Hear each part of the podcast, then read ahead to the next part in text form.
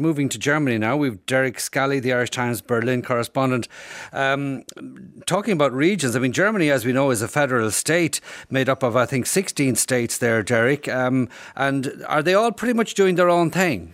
Yes, it's it's really like a, a, crazy quilt here. It's just trying to trying to keep in touch with what you know. If if I have a face mask and I go out in Berlin, I don't need to put it on. If I was walking out my front door in Bavaria, I would have to put it on.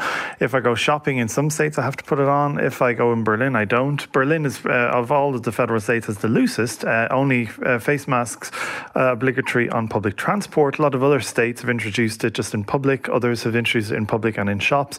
So really, every state here here really is doing their own thing, and that has uh, Angela Merkel worried. Uh, she said last week, you know, she feels that the loosening that began a week ago is proceeding a little too hastily, and that many politicians are sort of using it to boost their own political profile. That they want to be seen as the first, you know, the decisive decider who is loosening things. But she said, you know, we won't know.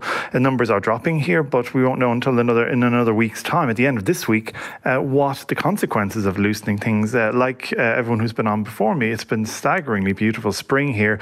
And after three weeks of being cooped up, people were um, out over the weekend. Uh, I saw a lot of people out and about when I was on my early morning walk. And uh, as the day progresses, even more so. So the discipline is definitely slacking. And one of the chief virologists here has said it's an absolute tragedy. He says because we're we're we're gambling away the early advantage that Germany had, that so much so many other people around the world were um, admiring or even envious of.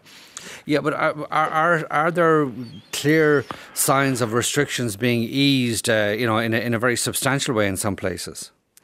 Well, people are re- re- easing their own restrictions. This is the issue. Um, it, it, was always in every country. You know, the longer, the earlier you put in the restrictions, the sooner people get tired of them.